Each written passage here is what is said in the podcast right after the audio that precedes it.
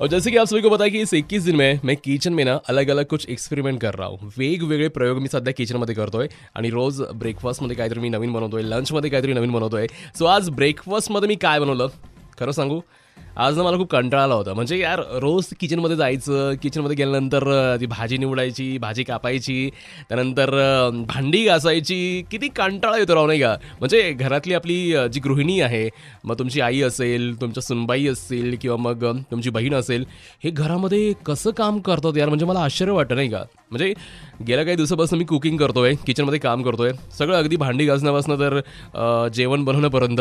तर एवढं काम असतं ना आणि आपण म्हणतो की त्या काहीच काम करत नाही. जरा तुम्ही एकदा करून बघा घरातलं काम. मग तुम्हाला कळेल की आपली आई किंवा बायको किंवा बहीण घरामध्ये किचनमध्ये किती काम करतात ते. ट्राय करून बघा तुम्ही फक्त.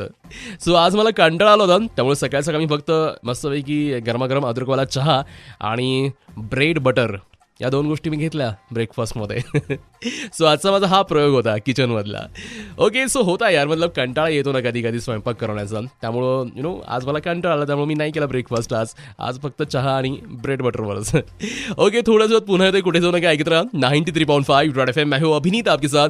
थोड़ी देर में हम यहाँ पे बातें करने वाले द केयर कॉन्सर्ट के बारे में. बजाते रहो.